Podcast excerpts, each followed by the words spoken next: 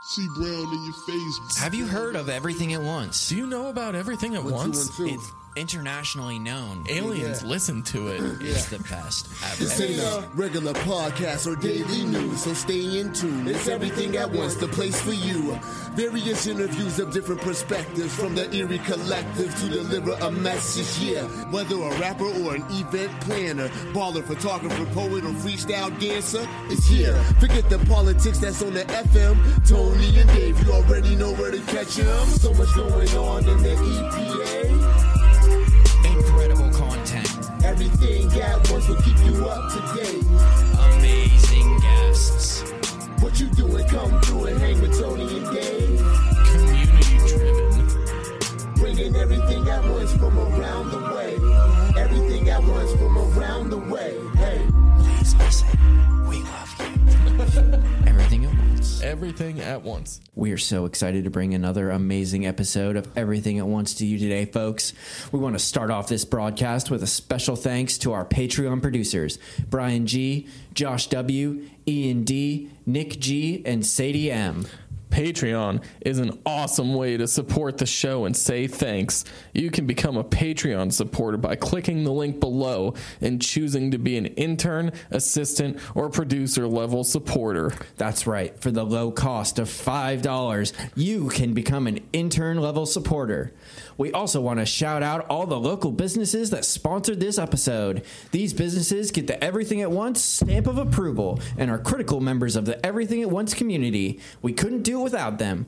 We would first like to thank AFB Services. Much like this show, they do a little bit of everything, at, once. AFB Services specializes in landscape and property maintenance needs. This means they can take care of all your lawn care needs. Everything from reseeding yards, flower bed clean out, tree work, edging, and other miscellaneous maintenance needs. Check out their website at afbservicesllc.com or give Aaron a call at 814 528 7464. Give them a call. We would also like to thank friends of the show, Cauldron and Thorne. Cauldron and Thorne is the world's largest witchcraft store, offering a conglomerate of crystals, books, ceremonial supplies, incense, herbs, and oracle and tarot cards and self-care items. It's a real grocery store for the soul, located just west of the Colony Plaza on West 8th Street. Cauldron and Thorne is open seven days a week or 24 hours online at cauldronandthorne.com.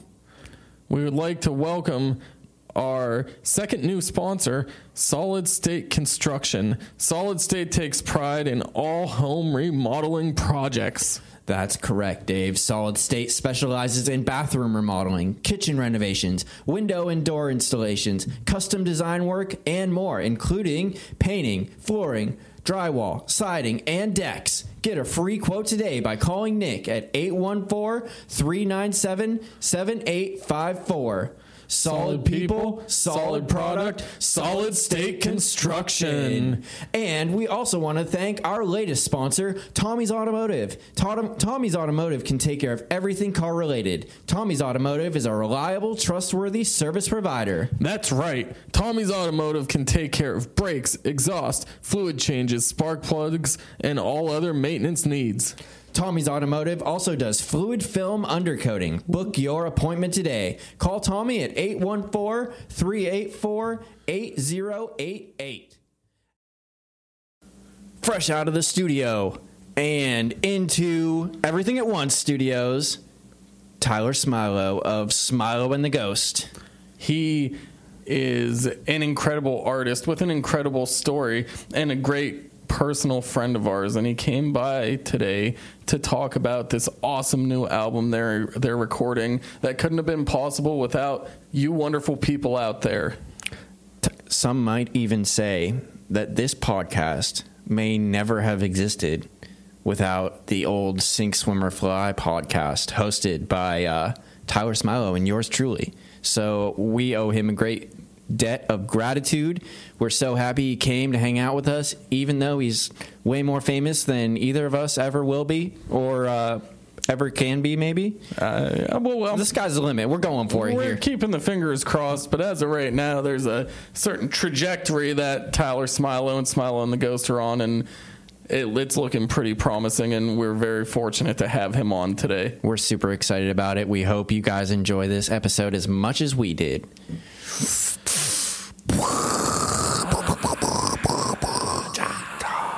Welcome to the Everything at Once Studios, Tyler Smilo. Hey, Yeah. welcome. Fresh out of Suma Recording Studio. Yeah, for sure. Hell yeah. We're happy to have you here. It's good to have are. you back in the crib, hanging out and chilling. I've been excited. Uh, I've been excited about this all week. Fuck yeah. It's been a while since you've been podcasting. Can I turn my headphones down a little bit? yeah. Yeah, cool. Yeah, it's been a while, dude. There's been a lot of cool stuff going on too. And I know we talked about doing uh, more podcasts together, but we figured uh, wait till something cool's going on. You know? Yeah, absolutely. We've been I've been wanting to get you back in here too, just to get you back over here and be kicking it for a little bit. You know what I'm saying? I just love to see how like uh, in the last several months, like. I'm like, there's Tony on TikTok, there's Tony on Instagram, there's Tony on Facebook. Every time I turn my phone on, it's like Tony's got some shit cooking up. Dude, we're trying to stay real active on it. That's like our whole that's like the whole means of like reaching people, it feels like. At Yeah. least on this platform and stuff. You can go out and like play music and do shit. I can't really like podcast. Yeah. that. Well- Well, well- not right not yet anyway. I don't think anybody'd be happy enough to come or cool enough to come see us. Yeah, you we never could try it. Yeah, I think we We'll might do be like a little, live thing. we might be a little more popular than you think. Maybe. Yeah. They might show up. You just, I think I think uh, keep doing all the different like the sweet variety of guests and stuff too. You start, you know, people people start hearing the name and like Recognizing, associating with yeah. you guys and, and Yeah, local no. entertainment. Yeah, it's all just part of the process, man. It's growing pains. You're fucking going crazy on social media too, dude. Yeah, well, it's interesting, like to see you do it, and we talk. You know, we talk a lot about what we're doing and how we're doing it, and have been kind of helping each other creatively. And it is it's interesting because it is something that I've never uh, put a lot of effort into. Right. But like what I'm finding out is just like just kind of all the time. Like, Mm-hmm. you know, like check out this picture, we're doing this, we're doing that. And really with Ghost lately, there's so much going on that like you every couple hours you could be on there talking about stuff. And in Facebook, I think it's like this crazy algorithm thing with them like they want people on there as much as possible. Oh, right. So they reward you like you're doing like I'll get these posts from them or these messages from Facebook. They're like, "You're doing so good. Why don't you uh, Why don't you make a couple more posts and we'll show this amount of people." So Ooh. so they encourage you to just kind of be on there all the time. They really do. I know that I just recently got offered a uh, top fan badge for Smilo and the Ghost. so, yeah. so, like, Nice. you know, uh, that did pop up in my uh, notifications the other Yeah. day. I'm getting a lot of messages about people wanting to me to wear their clothing and stuff like that, and do- and for Austin to be an influencer. Yeah. Do you think it's spam? No, dude, it's or yeah, it's absolutely spam. One hundred percent. Yeah, I No, mean, it's real thing. They're gonna send me all sorts of gear and like it's gonna be free, dude. I get those from time to time. I'm gonna get 10, 10 bucks for every picture I share, dude. I got I got one uh, from Instagram after on Instagram after the last episode we posted, and it was like. We think you would be the perfect model for our clothes, and it was some like super goth, you know, like clothing brand. I, was- I don't think I've ever worn clothes like that, you know. That would definitely totally your you, style, Dave. yeah, Gotta gotta give the people what they want. Show them, them, show them, uh, show 'em those nips. You know, what I mean? pop that top off. but it, but it's definitely rewarding too. I find myself getting addicted to it. I'm like, oh, how, how many likes did I get this time? How big is my reach? How big is my my reactions? All this stuff. It's I think it's by design, right? oh yeah, dude. They want you to. We're not the do only it. ones.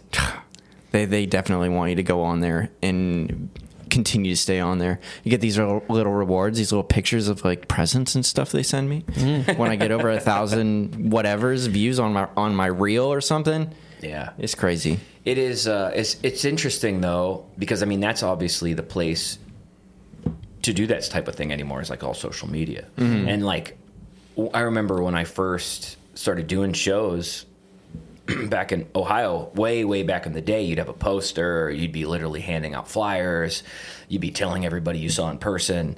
It was like it was really hard to get people to come. Right. And now, especially with like Ghost, getting kind of like a diehard, diehard little fan base going, um, yeah, you could make a post, make a little video about it, and you can ensure that you get people to come out and support you live. So it is like a, it's like a, um, it's like good versus evil, right? And I think uh, you hear a lot. I hear a lot and think badly about the negative of social media and stuff. But it is kind of cool that you can be like, "Hey, we're in Washington D.C. in like three weeks." And then people showing up in DC like we're big fans. You didn't know about us. We follow you on Facebook. Oh, that's so cool. People, I, mean, you've been hitting Virginia heavy. Yeah, so that was super cool. We just did a right before we did their studio. We did a, a little run. We played at this in Tyron, Triron, North Carolina. We played at this theater there. That was the theater place. Yeah, it was That place looked fucking cool. dude it was beautiful and um, there was actually a few people from erie that like knew us from this area um, and then there was people that uh, you know this this place is kind of like um, every year they do they do concerts at this place so people are kind of like going to all of them anyway um, and they've had some pretty big artists. i think billy strings did it uh, a few years back you know obviously before he fucking mega Blew up. Blew up, yeah. yeah. um, but people kind of prepared for it. Like they uh, were familiar, familiarized with uh, themselves with the songs, and and so that was really awesome. It was this little theater, and we probably had about hundred people, and they were super amazing, and just like listened the whole time. Um, and then we played in Hampton, Virginia, the next night, and that was cool too, man. Uh, oh, what was that place called? Oh, uh, Vanguard Brewing Company. Super cool. There was this dude, Cody Christians, who opened up. He's from like Richmond, Virginia. Um, he's been kind of getting popular. He's super fucking good. He like, dude, he was like a super big. He's a big dude. He's like six two, like kind of formed, you know So like Tony. Yeah, just Yeah. like me. and just had like he had this whole like uh like Chris Stapleton vibe to him. Okay, he was a very beautiful man. Chris Stapleton's the guy who sang the national anthem, Yeah, right? he's just oh, dude, big he was so beautiful, He's dude. like a big monster of a man, right? I love it. Very beautiful. Uh, and then the Leesburg, Virginia one that we played, it was our third stop on. It was just like a three three night tour. Um, we had people, all these different tables. Like we saw you at the Purple Fiddle, because it you know it's like two or three hours from Thomas, West Virginia. We've been playing at the Purple Fiddle. It's pretty legendary, and and then like you know this other table came up and like hey we saw you at the fiddle. And i was like do you know that other table? And they're like no we don't know who they are. And we had like three or four big groups that had all seen us at the fiddle. Um, and then we had about 50 or 60 people come uh, from a house concert that we had done in arlington virginia this lady named newton chada she actually works for the pentagon remember me telling you about that, this I remember that. That was back when you were still yeah, living does, at the crib. she does like docu uh, documentaries for the Pentagon. So she'll go all over the world documenting stuff, and I think they're just like um, informational, educational things that she does for the government. cool. Um, but they're super into art and music, and I was able to do uh, a show with them last May, and then Ghost went back again. I think over the winter, and super intimate and chill.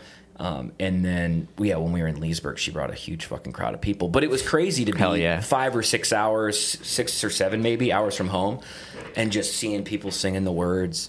Um, I think we all kind of had like a, like, wow, this is like there's something actually happening. Yeah, that- I mean, you guys are definitely moving up to like the next level of international International. folk punk music. I think it, you know, definitely. So we're going beyond local, and we're gaining a, a regional following. Mm-hmm. But mm-hmm. it's it's really cool because we're we're hitting like a lot of New York, a lot of Pennsylvania, obviously, a lot of Ohio, and a lot of as of recently Virginia. And no matter where we go now, there's like people that are super fucking into it. That's so yeah. cool. Um, and I think they're making they're making like a real emotional connection to the music, and I'm, I've been pretty open with with what a lot of it's about, and so many people, a sort of guy that's like you know my my son died from a heroin overdose, or or my girlfriend's into it, or we've had people like you know my son committed suicide, and I find relief listening to this or he liked it. There's like been a lot of that stuff. So it's like all these people that are getting really into it they're they have a pretty deep emotional connection and they're willing to drive several hours to hear it. I, th- I think that uh, you know, even though you saw it all over the news, and, and you know, maybe the three of us have a uh, connection with it more immediate than other people. Yeah. That opioid epidemic, like it was so far reaching, you know, it's still not over, but like when it was at its peak in like the mid 2010s, there really weren't too many people that weren't affected by it. I think even now it's I, I think now it's worse than it's ever been.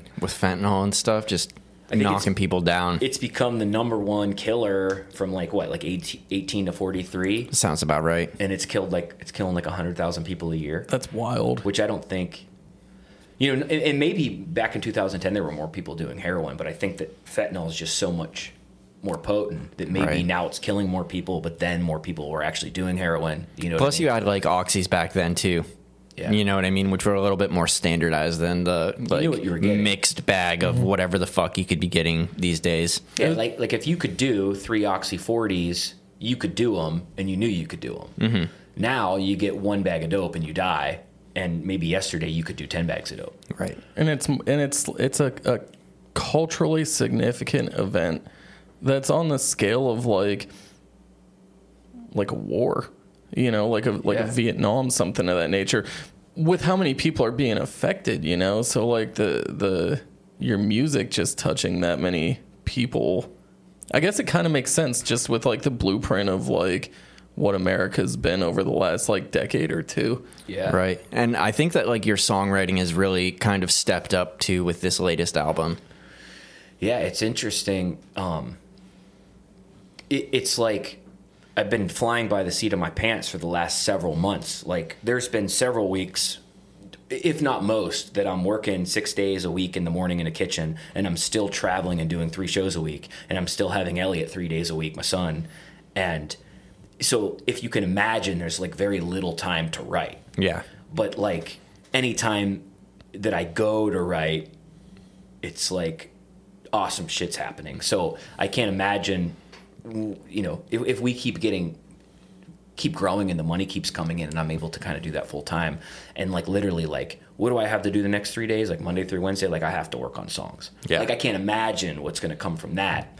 If like, you know, right now I've got two hours to work on something. Right. I hope it's good. That sounds like an interesting quandary of like quantity versus quality. You know what I mean? Like right now you get two hours, but you pump out some fucking sick shit. Whereas if you're sitting for like maybe six hours working on one thing, it may not be Yeah. as good. You know what I mean? Because I feel like when you're inspired and you have stuff to write, um, it's a little bit different than just like sitting down and, and going for it. Maybe. I mean, that's just how I imagine it. Yeah. Like, what what do you think about that? Well, f- so it used to be I didn't do anything but play guitar and do drugs, mm-hmm. and like it, it was weird. Like you think with that formula, you'd be getting so much done, but like I didn't actually get that much done. Right.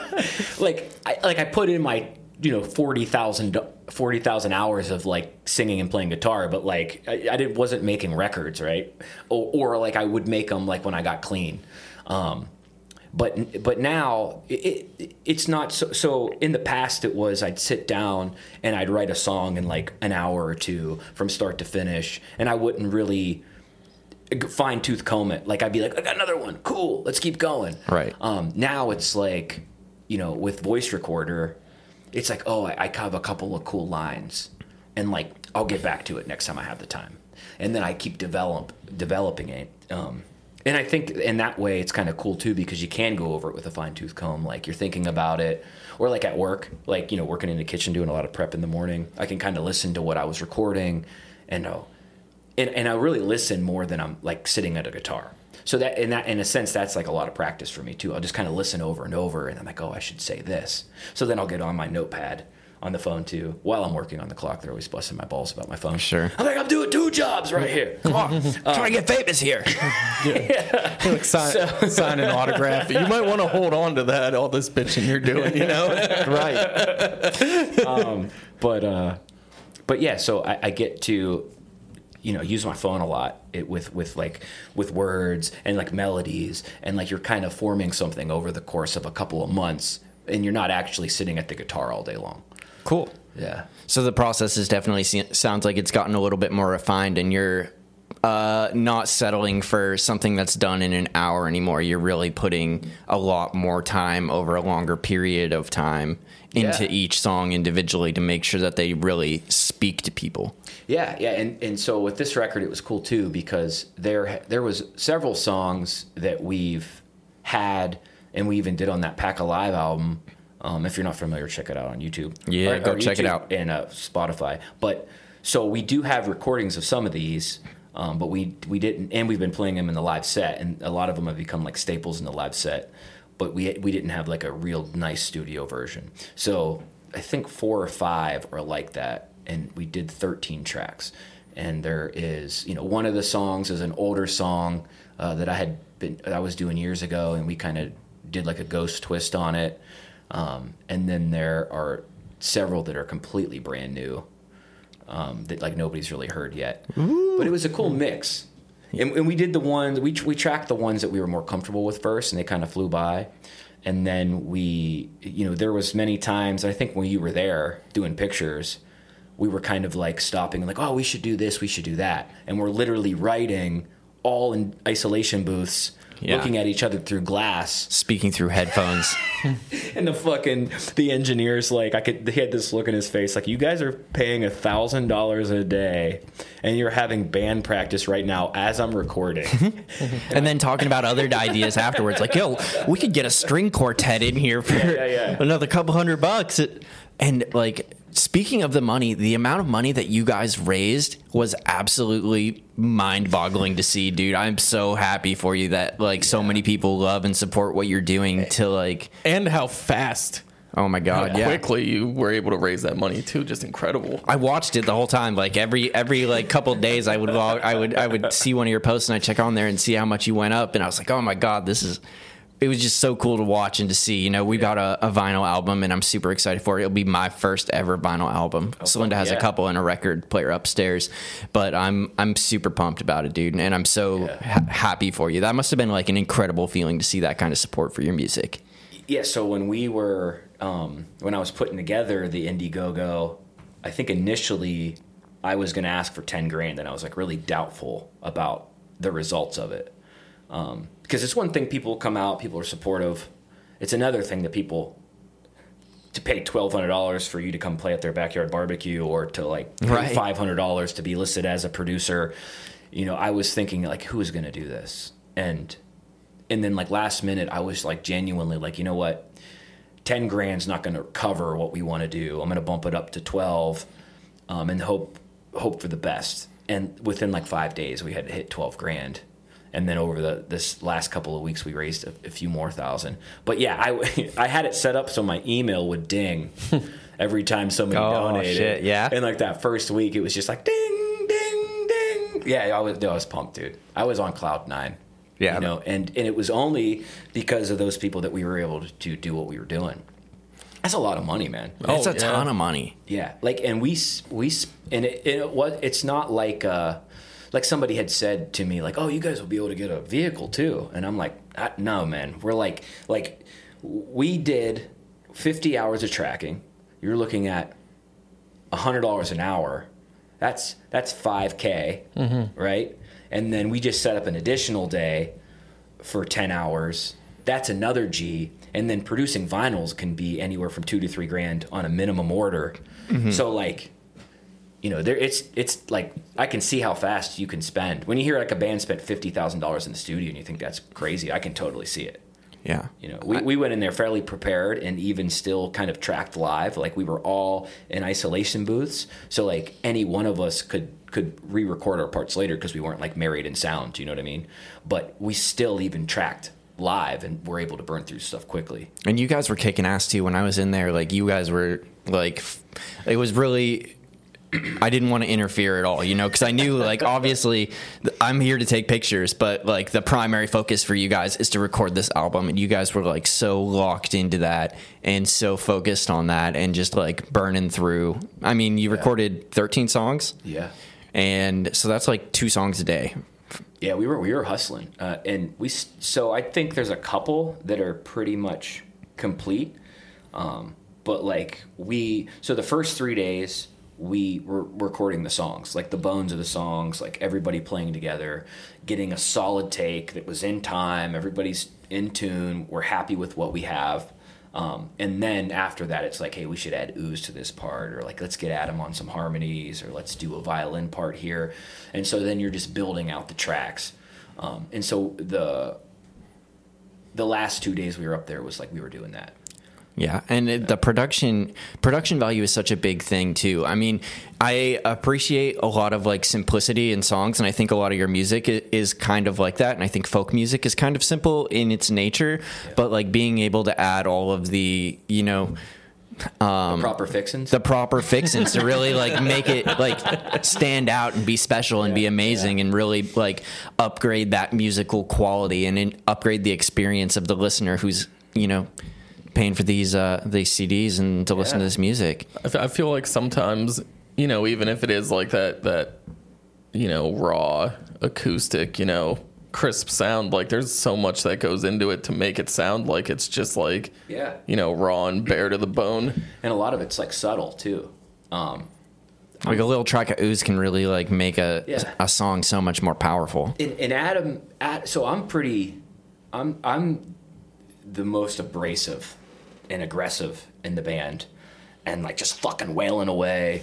um, and and Adam, Jason, and Dom, they're all you know much more trained at music than I am, and they all, you know, some of the stuff that I hear on the record, like I haven't heard them live because I'm playing and singing and like I know it sounds good, I know it sounds great, but like like we're in the studio and I'm like, damn, I'm loving that banjo part. And Dom's like, yeah, that's what I've been playing the whole time. like for a year, but you don't hear it. And I just I really understood how good those guys were in that moment because they're so fucking talented and they're doing you know, a lot of times it's super tasteful and they're doing everything to kind of back up the song and uh, yeah, it, that really came to, to light every time we record, but this time specifically because it is those like really subtle, that little trickle on the mandolin, like like behind the right vocal line that I might not realize live or something, but you hear it on a record, you're like, ooh, it's tasty. You mm-hmm. know what I mean? Mm-hmm. they're, they're pros, dude. It's it's those fine touches, you know, and that just shows like how good everybody is. That's, I mean, you guys have been at this for like what Seven years. seven years, Yeah, and it, with with COVID in the middle, that was kind of like a mind fuck. right? You know, it's it's interesting, and we might have talked about this last time I was here. Um, I think we did. It's like, you know, being clean, going on five years, and like being on my second half of my thirties.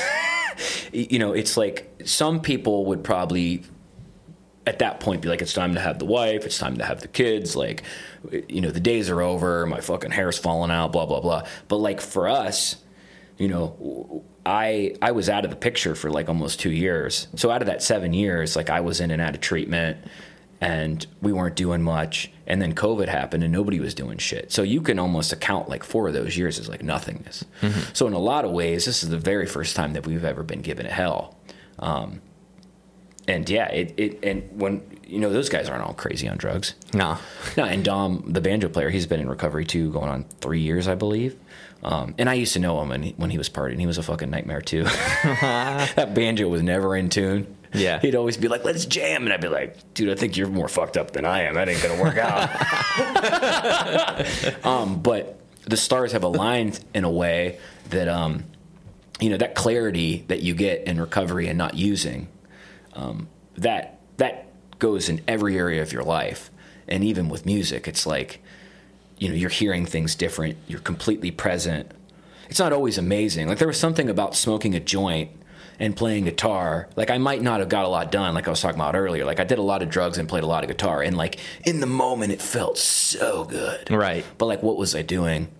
Was i doing show was i what was i getting out of it besides maybe some practice um, but like yeah being sober all the time music isn't amazing all the time sometimes like you, there's so many times i play shows and i'm like man you know like i wish i was in bed like watching the office or something you know Right. right. but drugs would like make that okay. yeah, but maybe you would be sloppy or like not, atten- you know, paying attention to what was happening. There is something to be said about being sober at all times. You guys mm-hmm. know about that. Yeah, Oh, yeah, I, yeah. you seem like you're a lot sharper lately. yeah. Because like I mean, since I've known you, I've got to watch like your progression and shit, and you developing and like as like a musician, as a human being, all that stuff, and you really seem like you have it together right now, like mentally, like your brain is like firing on all cylinders, like, Yeah. and I think you can really tell from like the time that I've known you, because I, I mean, it's just a, an incredible transformation, and like your work and the emphasis that you're putting on everything just really shows to me that like you're you're completely I don't want to say you're completely recovered but like your brain has recovered you know what I mean? It's not surrounded in and it goes to your songwriting too. It's a credit to your songwriting your sobriety and the way that you're you're able to you know maximize your cognitive potential and use all those abilities to you know write these amazing songs and to be on top of you know work and Elliot and music and everything else that you got going on in your world right now. Yeah, it, and li- to be honest, you know, living with you, like I lived in that recovery home. So I so I went to inpatient rehab, and then I lived at the th- the, the the halfway house. Started working again and stuff, and then went to that three quarter house. I did like a step down, and then I lived with you for a couple of years, and you're a recovering addict, and like you had your you have your shit together. You know, you got a house and and the dog and the tree house in the back and Hell yeah! it was a recording studio in the yeah, basement. It was like a really good place for me to be. Um, and I just kind of, for the first time, I think I accepted I don't really know shit, which I could never accept before, right? And just kind of watch how other people did things. Um, and yeah, as of lately, it's like really coming together. And I think a lot of that is just not using drugs and and trying to be better every day. And like when you do a shitty thing, uh, you try to make up for it like immediately. And that and dude, and if if and if you live your life like that, everything gets infinitely better. Like the music, your relationships, your relationship at work, your relationship with your friends, your relationship with your kid. And it's like not perfect all the time, but it is crazy. It, it's it's transfer it's transform uh, formative. Yeah, Yeah. transformational for sure, I, dude. I I don't think it can be understated how inspirational it is. Yeah. You know what I'm saying? Like from what I see, like uh, like you know, just just the growth and and uh, the things you've been able to accomplish is just incredible. Like I remember the first time I ever met you was before you were in recovery. So just like the person I'm, it was only once. It was randomly on the west side of town. You're, I think you were living with Johnny, Oh yeah, or, or if you weren't living there, you were just hanging out there or whatever. squatting. yeah. squatting or whatever. But from like that point to now, it's just like such an incredible, inspirational trajectory. It's awesome. I'm not. It's not a question. I'm just telling you, it's Yeah. fucking awesome what you're doing. Well, be, being around guys like you, yeah, you know, changed my life. For we, real. we do our best to keep the doors open for anybody else that wants to walk through them around here for sure. yeah, it's, it's fucking awesome, man. Uh, So you got a bunch of shows lined up. You're traveling Yeah. around. You're going to Washington D.C. You're going out to Boston. yeah. It's going to be wild. Yeah, so that that's another thing I think I was talking about a little bit earlier, but it's just kind of amazing. So, you know, we, we've been doing the Virginia stuff. Um, a lot of the stuff that Ghost has done over the years has been like off the beaten trail. You know, you might show up to this brewery. It's not really like a huge destination spot that all the bands play, but like we're setting up on the patio and like we're going to win some fans. Hell yeah. We've done a lot of that over the years. Just recently, we're like, you know, like this Boston show. Um, I forget the name of the venue. I could look it up, but uh, it, it's like it's like a premier place to play. Like we're not just going to Boston to go to Boston. Like we're going to play where like fucking legit ass bands play. Um, It's nice to have like uh, I remember you talking about this too when you were living at the house that like a, a lot of the bar shows and stuff like that around here are they're not really there to see you guys. You know what I mean? Yeah. They're talking, they're carrying on, they're having their own time. They got some music in the background. They don't really care too much. you're like prov- you're providing like an atmosphere for people. Right. And now you are like the focal point of these people's events, like going out and like seeing music and going to see you specifically. That's a hard. That's a hard. That's a hard gap to cross mm-hmm. because it was years of like. I wish people would fucking listen to these songs. I poured, I poured my heart into Right, them, and yeah. they're like, you know, trying to get laid and eating chicken wings. And I don't blame them because I have definitely been the guy at a bar that like didn't give a fuck about the guy singing, and I wasn't like, oh, I wonder what this guy's life story is right now. you know, like I, let me listen to like what he spent. You know, I totally get it, but it is like it's soul crushing sometimes, um, and then to go from that to like you're down in Virginia several hours away and people are there to fucking see you and like they're wearing the shirts and they're revved up. It's like that is a gap that I think a lot of people it's hard to cross and we're just on the precipice of moving in that direction and it's fucking crazy, dude. Yeah. It's it's like it almost brings you to tears cuz like I think a lot of people probably give up before that point. Sure. Like like we gigged, we made a little cash, but like you know, You got can- four can or five. You got some people that show up to all Yeah. your shows or whatever, but for the most part, you're paying playing for randos that uh, are not even going to remember Yeah. Smilo and the Ghost afterwards. I think like, and this is They're going to remember you now, though. every time I hear like musicians come on and, and talk about that gap or whatever, like I just think like like Billy Joel, like Piano Man. You know, like that's the most perfect like representation of that of going from just like, you know, the uh the musician at the local bar to like someone who yeah. Gets the attention of people. That that's got to be such a cool feeling. Yeah, especially I think when you're it's like a very organic slow burn for for a lot of guys. And I see it a lot in like the folk and bluegrass scene. Like guys that I love like Jason Isbell, you know, guys like Tyler Childers. These guys aren't like 20-year-old heartthrobs. These guys are like late 30s, early 40s have been fucking Grinding. Avett brothers like blew up when they were like, you know, almost 40. I mean, those guys were like living out of a van forever. And then now they're working with Rick Rubin and it's a very different it's a very different genre and path than like somebody who's like a Justin Bieber who's just like this sexy kid who Usher finds on YouTube and now you're a mega fucking star when you're 23. Like they're two completely different life paths. I feel like I feel like folk, but minus some like massive exceptions, like like a Bob Dylan. Yeah. I feel like with folk, with how much like heart and soul and, and, and angst that goes into the storytelling behind it, like you almost have to have some age for it to be believable or for people to get Yeah. behind it. You got to have that life experience. That makes a lot of sense cuz like yeah, you listen to you guys are familiar with Jason Isbell? Yeah.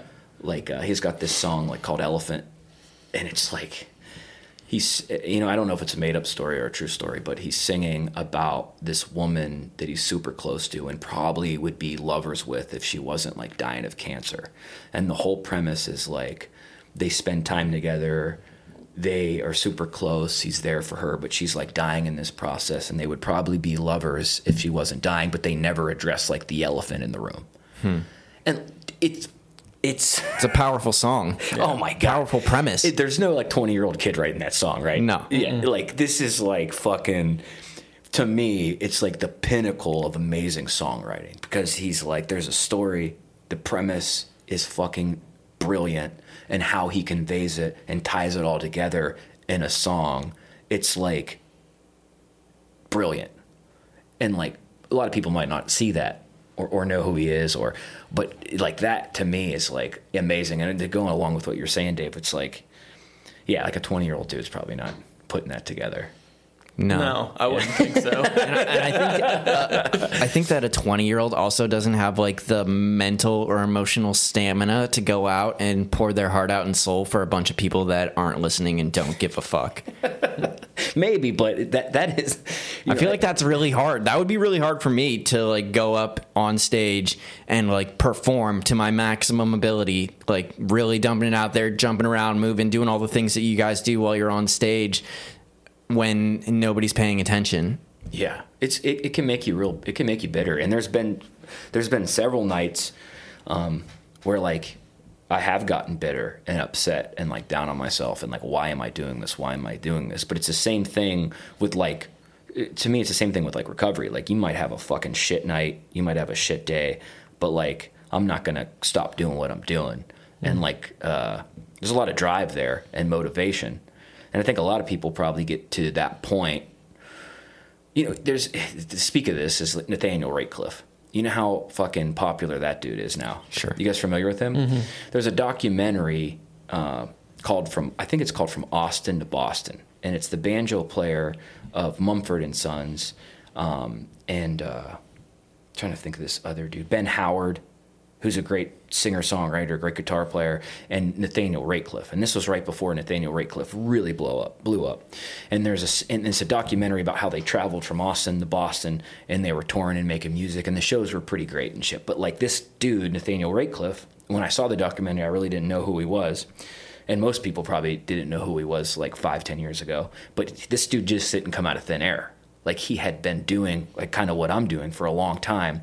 And there's a scene in it, um, and I might I might misquote or or might have different details. It's been a while, but he's like in this river, and he's got a bottle of whiskey in his hands, and he's like waiting, and they're all kind of like hanging out at this scenic spot, and he's like in tears, and he's like I fucking like have you know I missed my daughter growing up. I fucking spent my life doing this, and like look at me now. I'm like nowhere, you know. And it was like, wow, that dude's really fucking upset about this life path he's been on and how it hasn't been working out to what he's wanted. And then, dude, I swear to God, just like within a couple of years, fucking he's gigantic now.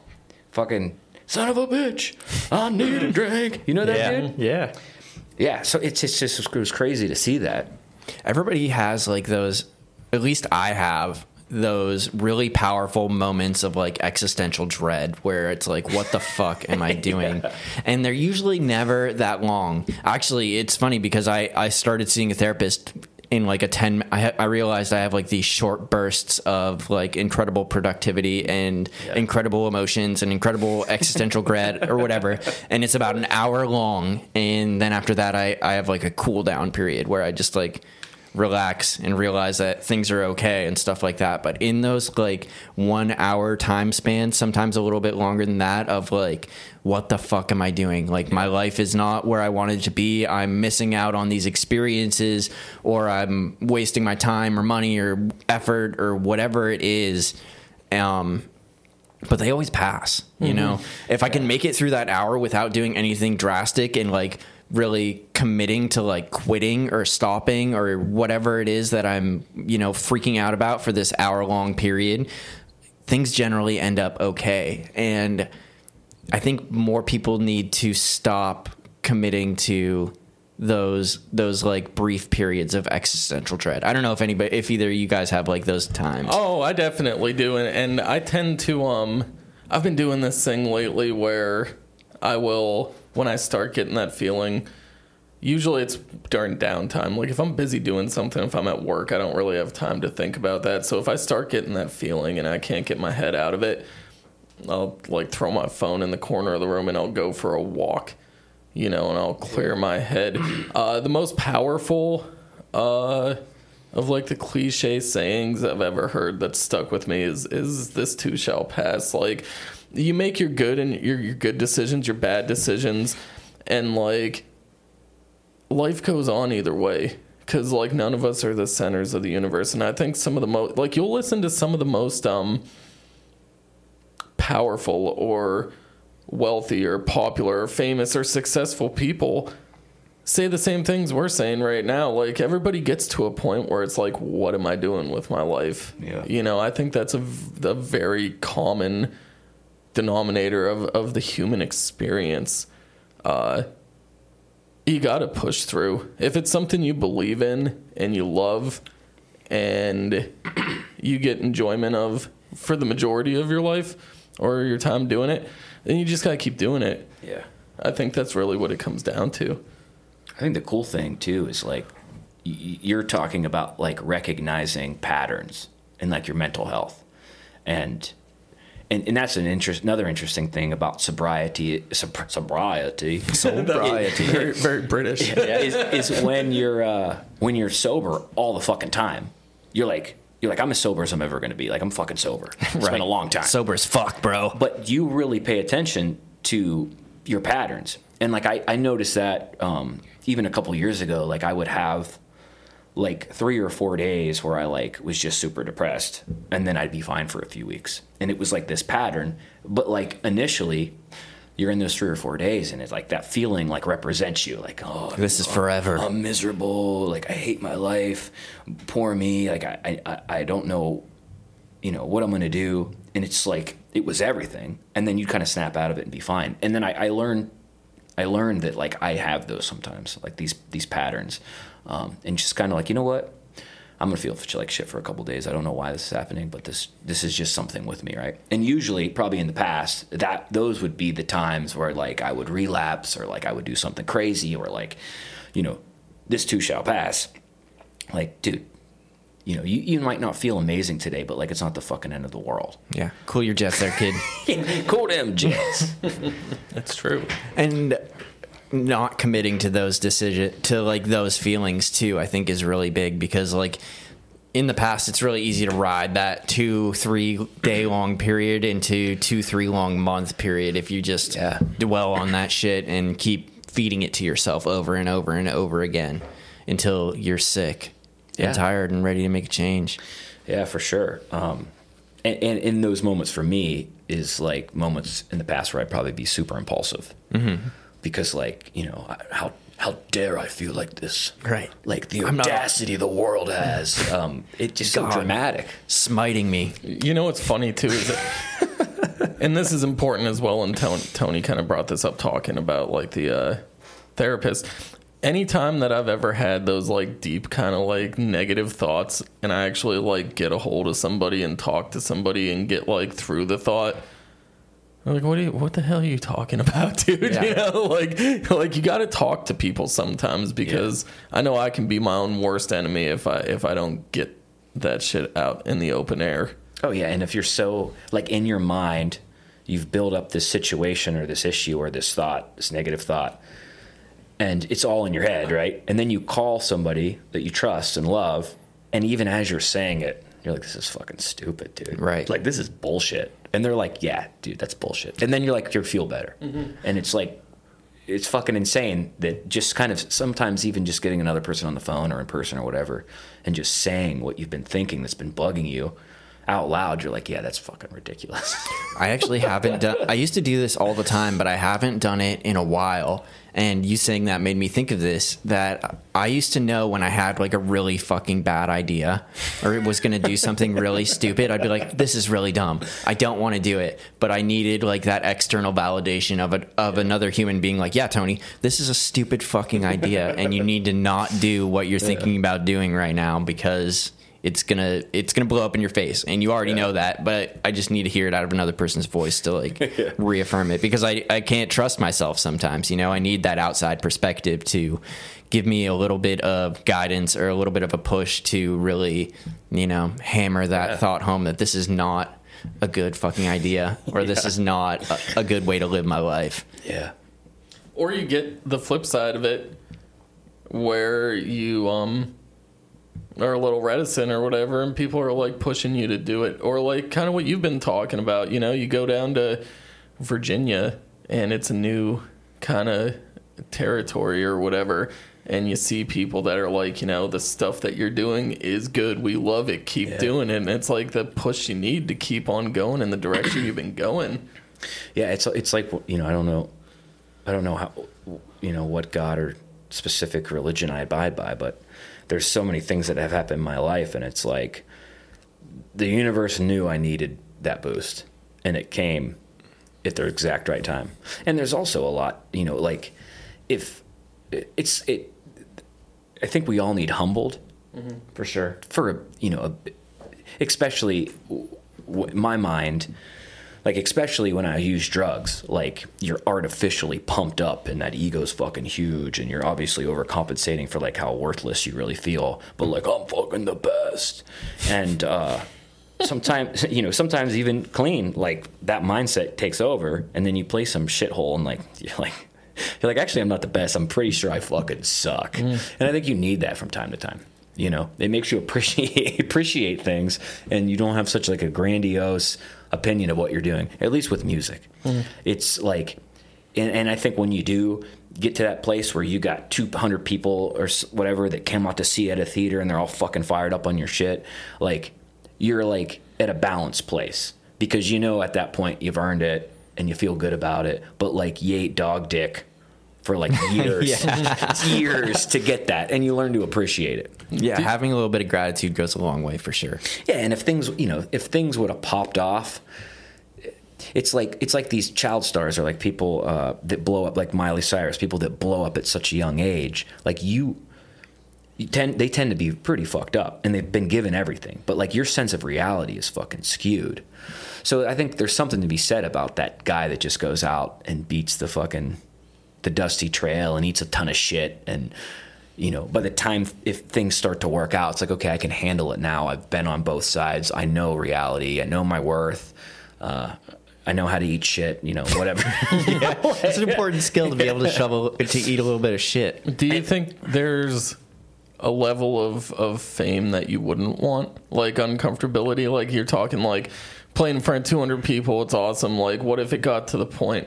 I mean, it seems like the dream, but like, it got to the point where you're playing in front of like 20, 25,000 people where you're like, We got PPG arena filled. yeah, PPG, or like you walk down the street to come in here to do another podcast and people are like, holy fuck, that's Tyler Smilo, you know?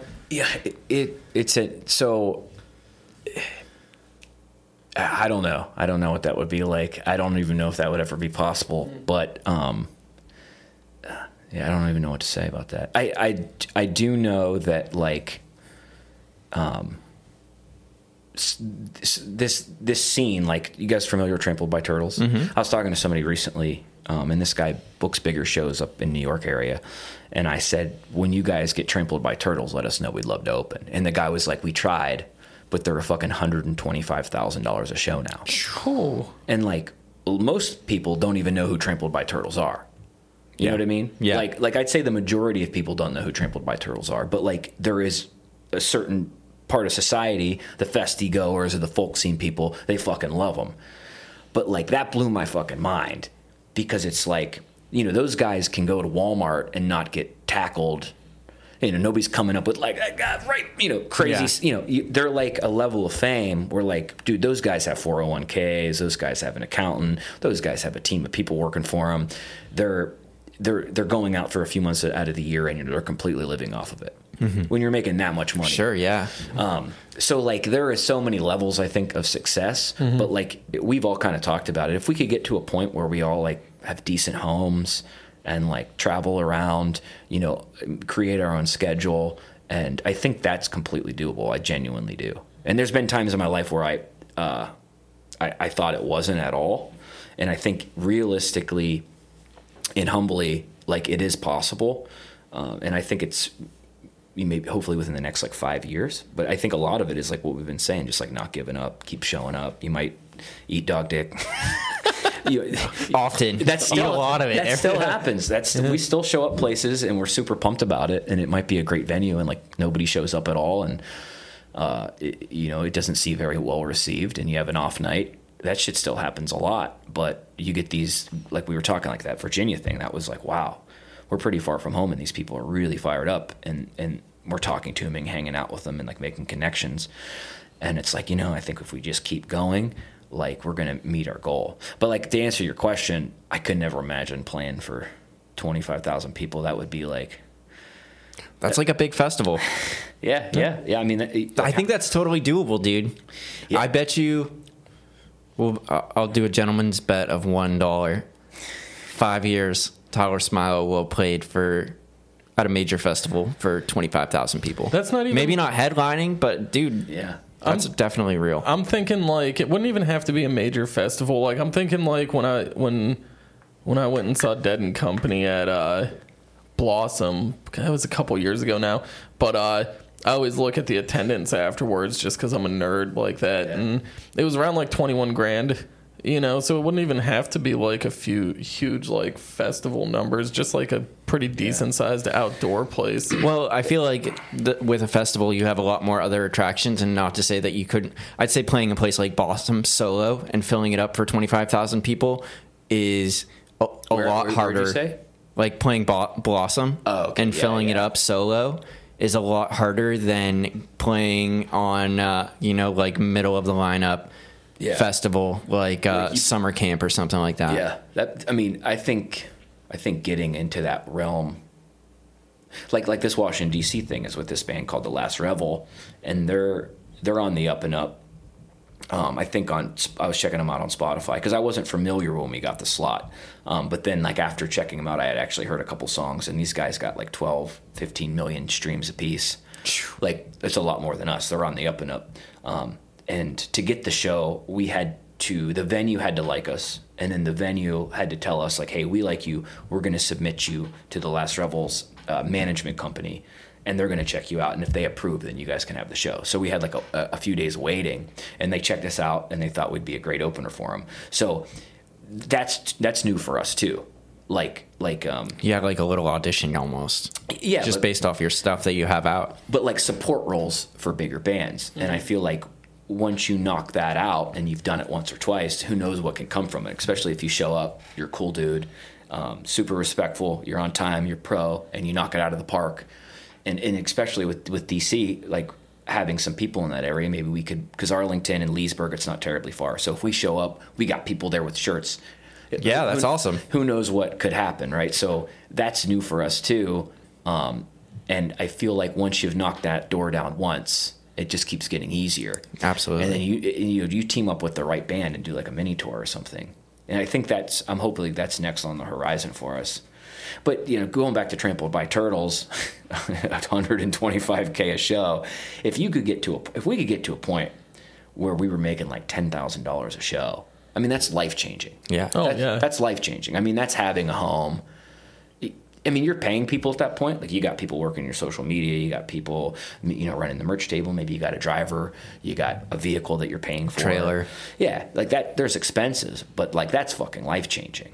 Um, Especially if you're playing like I mean, you play ten shows at ten thousand dollars. That's hundred thousand dollars. I mean, it's going, it's getting split up amongst the Yeah, band, but yeah. that's some serious fucking cash. Hell yeah. And say you did like hundred shows a year at that. Yeah, I mean, everybody's taken care of. That's mm-hmm. definitely a home in, in recovery because you wouldn't have a massive cocaine bill. right, you know, exactly. yeah, and the cool thing about going into this clean and sober, like I've thought about it a lot. Like if we get to that point, like I totally would hire an accountant and I would set up a 401k and a retirement and do all that stuff that like maybe if you were coked out of your mind in Aerosmith in the 70s, like they You're spending that money. They probably weren't thinking about that, Right. You know? And a lot of those like classic rock dudes ended up broke and fucking homeless at the end, um, or the record label owned their shit. So like it's interesting being where we are, you know, where I am mentally and with the recovery and everything. It's like okay, yeah, I think this is possible.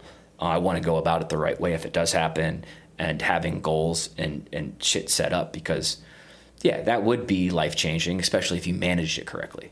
absolutely. Like if you fucking blew it, Yeah, and right. Just were like, we're fucking killing it. Shots for everybody in the bar. Yeah, just ego takes over. You're trying to hook up with girls and, and do all Drive a this new sh- Mercedes. Yeah, Lamborghini down the street. you know. Yeah, but like keep that Kia Forte in a nice humble home, and I think it'd be possible, man.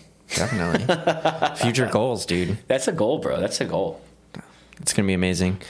I, I love hearing that like these things that we once thought were impossible are like within the reality of like Yeah. the world. You know what I mean? Yeah. Well, yeah. It's like no, it's you're not.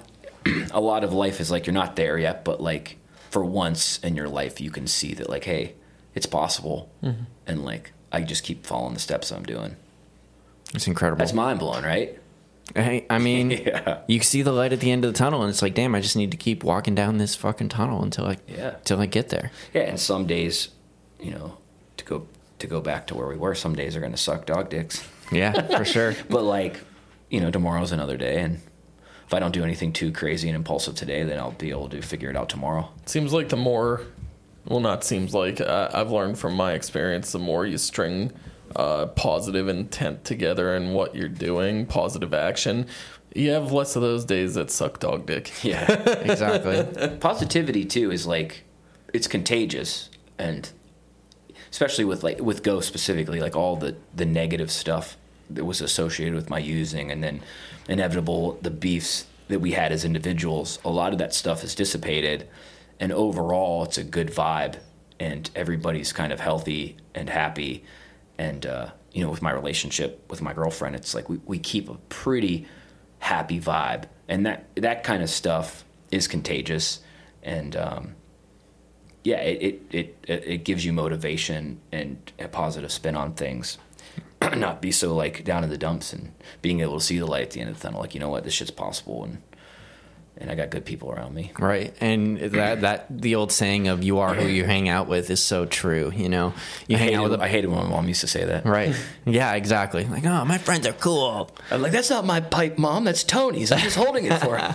Yeah, That he's guy- bad, he- but I would never do that. No, I'm, I don't have any horse sweaters, you know, like Yeah, but it, it, it is contagious, and that goes into that saying a lot. You know, you see other people that are succeeding and putting the work in and putting the time in and doing well and making progress and treating other people kindly and with respect and just continuing to to upgrade that status of of of yourself and of your work and the progress is all just uh, you know it's incredibly motivating. And that's the one thing that's one of the things i really appreciate about it.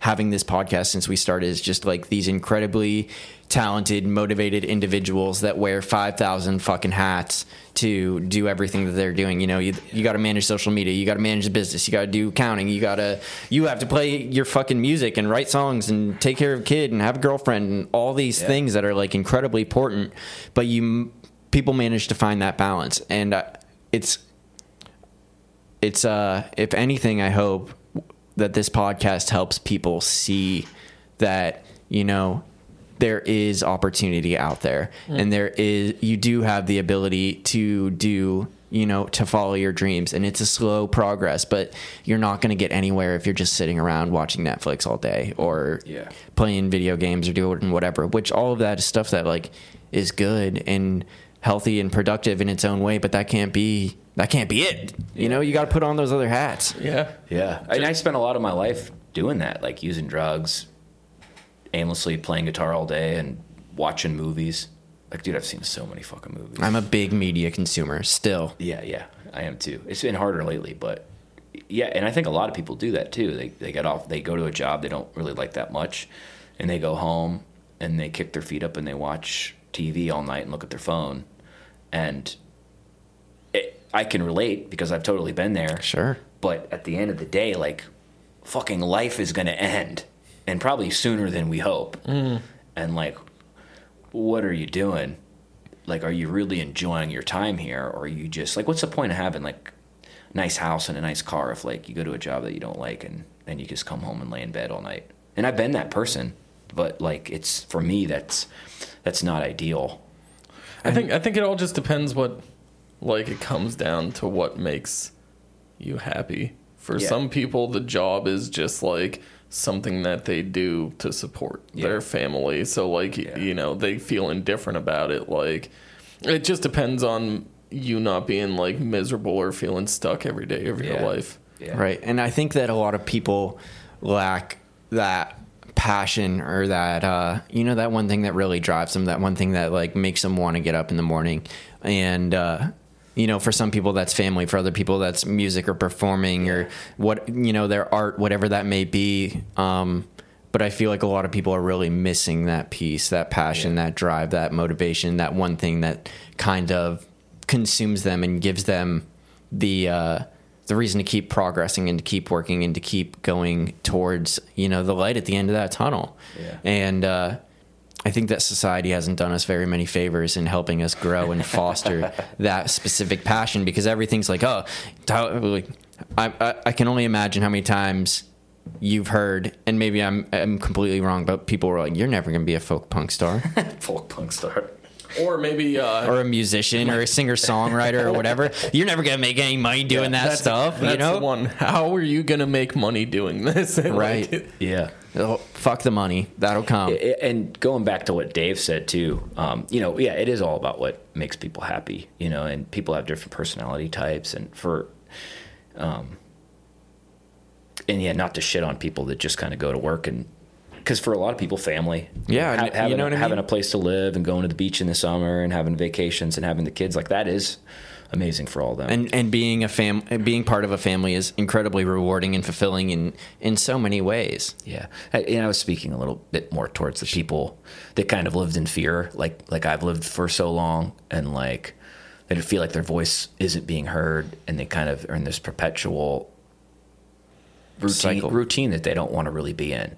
Right. And uh, I think that's what's so cool about social media and, and well the internet and stuff now as it progresses is like so many more people are able to have creative outlets that they might not have had before. Yeah, the barrier to entry is much lower. You, you got to think, dude. Self employment has got to be record. High, I mean, unbelievable record highs. Oh, sure. Yeah, there's a lot of there's a lot of uh, opportunities that like not a, you know people didn't have even 15 years ago. And I think that small business ownership and people seeing, you know, it's just such a resource to be able to reach out to people for like a any small business owner, whether you're selling, you know, whatever it is, crafts you make, your art, your music, whatever, you have an outlet to be able to reach, um, you know, hundreds, thousands, tens of thousands of people if you're good enough at it. It's a good yeah, it's a good time to be an artist. I think that people are more willing to help each other because of um, technology too, because you learn so much just through like messaging people or like free crowdsourcing of inter- information on places like YouTube. Whereas in the past, like to really get ahead, like you'd you know, you'd have to you know pay for A consultant. a consultant Because you don't know these people, help. you can't reach out to them, you can't talk to them. Like I can just send a fucking text on Messenger to anybody on Facebook, you know. Yeah, and like even just like that crowdfunding thing. I mean, through technology, we were able to raise far beyond what we could before, and very very quickly, and literally turned into real dollars. And then you know, within two weeks, we were at that studio recording. It's like. That's a fucking crazy time to be alive. It, it, it's really that was like a beyond blessing. Like being able to go and do that and have it like fan funded is fucking nuts. You would have like 20 years ago. You would have had to have gone door to door like Jehovah's Witness Yeah. with a Smilo and the Ghost CD.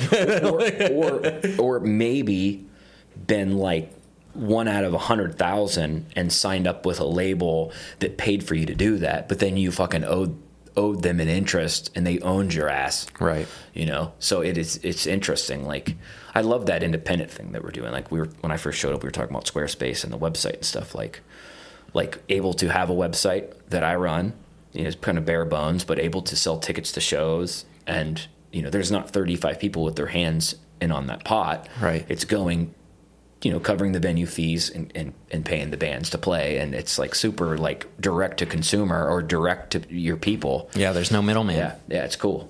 Who needs a middleman? You know what I mean? Mm-hmm. Right. Bring it straight to the people, and the technology is there to, to be able to do it. Straight to the people. Because we love the people. That's what this is all about. Yeah. This is cool, man. This Yeah. has been super cool and rewarding. Yeah, it has been, and I'm super glad you came down here. And uh, we got to do this right after you guys got out of the studio.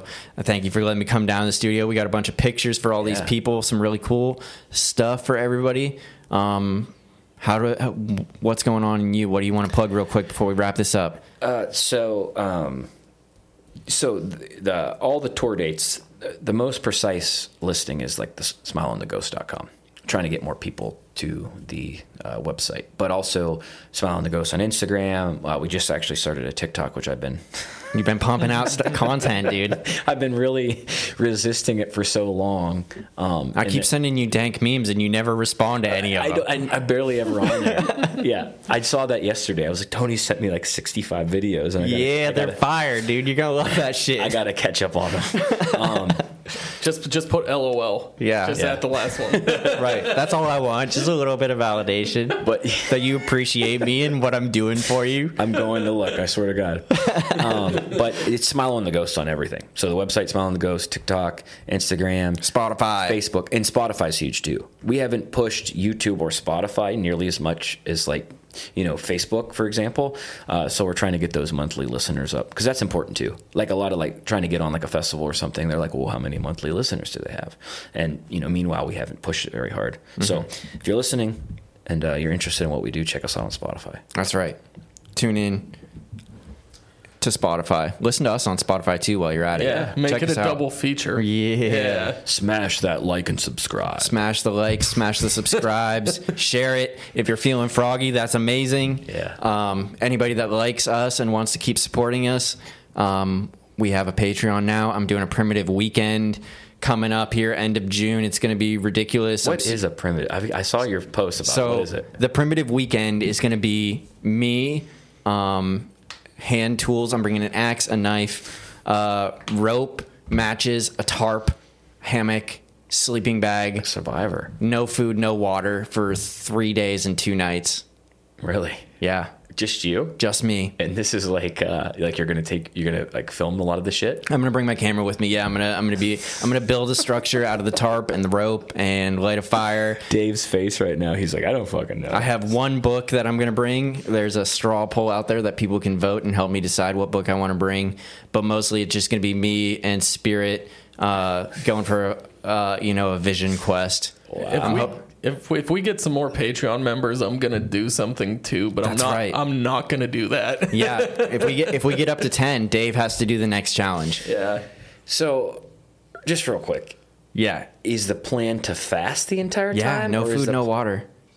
I thought the plan was like you'd go out. What I was initially thinking from just now was that you would go out there with no food and water, but you would live off the land for three Scra- days. scavenge some. I, I mean, I could do that. I have the skills and ability to be able to do that. But going into it as a fast, But I'm going in as a fast. It- well, that kind of simplifies it, right? Uh, I mean, I guess so. I mean, I feel Well- like finding food and water is its own like particular challenge, but like not having any and not looking for any um, really brings like a uh, a more spiritual, a more ascetic um, like practice to it. You know what I mean? No food and no water for three days is like a serious task. A lot of people have already messaged me and are like, dude, you got to bring water with you. You're gonna fucking die out there. I promise, I'm not gonna die. I see. I, I've been watching people go like four days on hanblechas and sundances with no food and no water, and they're like out dancing in the fucking sun. If he dies, we're still gonna keep the show going.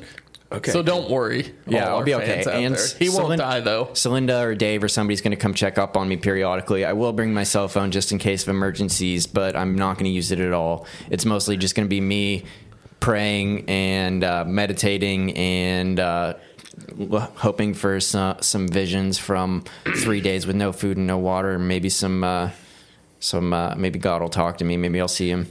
Are you gonna do uh, like like public land or? Um, I have a couple places that are friends and family members that I've uh, that I'm considering, but I haven't really picked one place. I'm not going on public land. I'm not going to go to down to Presque Isle and fucking hobo it up down there. I'm going to go to some one of my friends' backyards, hopefully. You're like, I'm uh, actually going to the corner of 10th and State. I hear it's popping. Yeah. no, I'm I'm going to go out to some private property and just spend three days out in the woods. You know what would be super interesting is uh, this this I saw this guy on Rogan not that long ago. He does like uh, the silver underbelly. You know what I'm talking about? Oh, soft white underbelly. Yeah, yeah. yeah. I thought about like like imagine like what you're doing for something else, but like you went to State Street, like local, like you went to State Street and you were gonna like live the weekend Hobo style. hobo style, but just kind of like integrate with like the society that's happening down there because there's a fucking society. Oh yeah. like Perry Square has its own like hierarchy and pecking order for sure. yeah, but like who's like who's got their ears to the streets? Who's down there like, you know, fucking in there with the people. yeah, like that would be interesting. Maybe that's something Dave could do. Maybe that could be Dave's challenge. Dave's like, I'm going to Perry Square. You're allowed to get boba tea.